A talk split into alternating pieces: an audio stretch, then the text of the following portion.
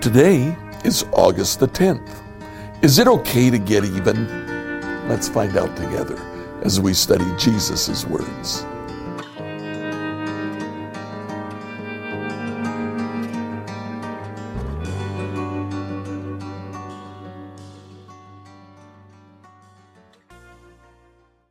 So, today, reading again from uh, the Sermon on the Mount in Matthew chapter 5, um, we find a very, very interesting passage. Uh, Matthew chapter 5, starting to read in verse 39, we see these words. You've heard that the law says the punishment must match the injury an eye for an eye and a tooth for a tooth. But I say, don't resist an evil person. If someone slaps you on the right cheek, offer the other cheek also. If you're sued in court and your shirt is taken, give your coat as well. If a soldier demands that you carry his gear for a mile, carry it two miles. Give to those who ask. Don't turn away from those who want to borrow. This is repeated in the book of Luke, Luke chapter 6, verse 29 and 30.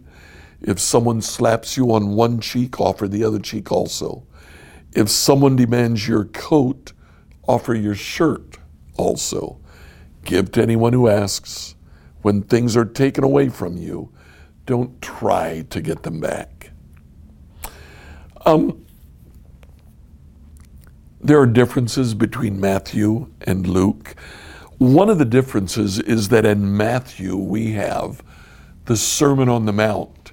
Matthew chapter 5, verse 1 says, One day as he saw the crowds gathering, Jesus went up on the mountainside and he sat down. His disciples gathered around him and he began to teach them. And then he gives the Sermon on the Mount. And in the Sermon on the Mount, he has this passage where he says, Don't try to retaliate when someone does you wrong. In the book of Luke, in chapter 6, verse 17, when they came down from the mountain, very different situation the disciples stood with Jesus on a large level area surrounded by many of his disciples and by the crowds. This is the Sermon on the Plain.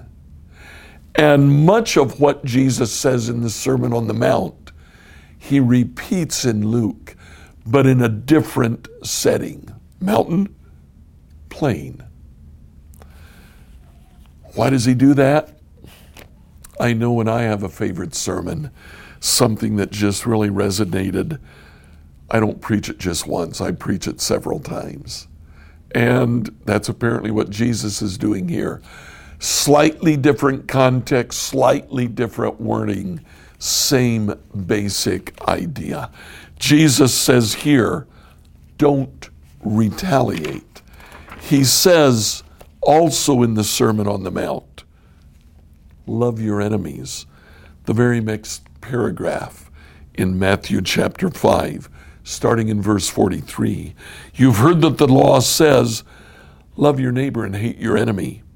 But I say, Love your enemies. Pray for those who persecute you. In that way, you'll be acting as true children of your Father in heaven. Love your enemies. Luke says the very same thing. Luke chapter 6, verse 27. To you who are willing to listen, I say, love your enemies. Do good to those who hate you. Bless those who curse you. Pray for those who hurt you. And because of that, we see a third command do good to those who are doing evil to you. Luke chapter 6, verse 35 Love your enemies, do good to them, lend to them without expecting to be repaid. Now, Why would Jesus say these things? Why would he say, don't retaliate? To understand that, we have to go all the way back to the Old Testament. In the Old Testament, Genesis chapter 3 is the story of the fall of man. In Genesis chapter 4, it's the story of how sin pervades humanity. So in Genesis chapter 4, verse 19, one of Adam's descendants was named Lamech. Lamech married two women. The first was named Adah, the second was Zillah. Adah gave birth to Jabal, who was the first of those who raised livestock and lived in tents. He's the father of the clan of those who domesticated animals but were nomadic. His brother's name was Jubal, the first of all who played the harp and the flute. So Jubal is the father of the creatives. And now we begin to see uh, music uh, being created. Lamech's other wife, Zillah, gave birth to a son named Tubal Cain he became an expert in forging tools of bronze and iron. So we have the creatives, we have the farmers, and now we have industry, forging bronze and iron. One day Lamech said to his wives, Adah and Zillah, hear my voice. Listen to me, you wives of Lamech. I have killed a man who attacked me a young man who wounded me. What did the young man do? He attacked Lamech. So Lamech responds by killing him. If someone who kills Cain is punished seven times, then the one who kills me will be punished 77 times. Lamech brags to his wives about how he did what someone did to him and so much more. The other injured Lamech, so Lamech killed him. Now, perhaps because of that, when we come to the book of Leviticus, we get Levitical law, Leviticus 24, starting to read in verse 19. Anyone who injures another person must be dealt with according to the injury inflicted. A fracture for a fracture, an eye for an eye, a tooth for a tooth. Whatever anyone does to injure another person must be paid back in kind, in value, literally. Two things that happen here.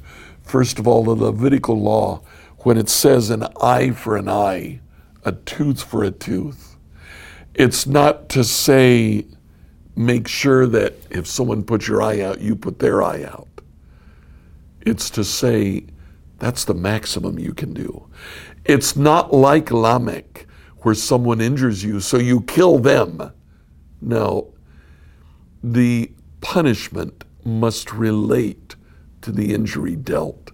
And then finally, in that context, Leviticus says pay them back in value.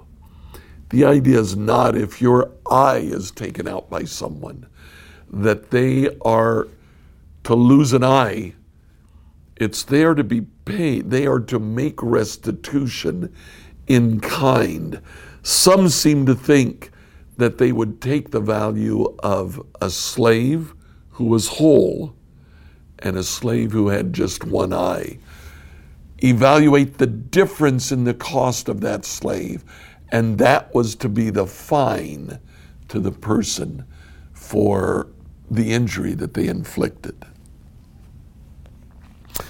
It was a judge who was to levy that decision, and it was to be a compensation for the injury done.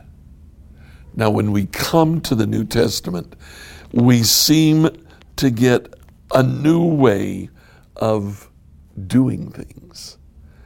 In the new way of doing things, what Jesus says is no vengeance. Matthew chapter 5. Don't retaliate. Love your enemies instead. No vengeance, no retaliation. Our response is to be a response of love. When we love our enemies, they stop being an enemy, don't they? That's what Jesus tells us to do. Take our enemies, treat them as friends. Find a new way to live that eliminates the violence that is in the tit for tat system. So, my question to you today who do you need to forgive? Who has injured you that you need to learn to love?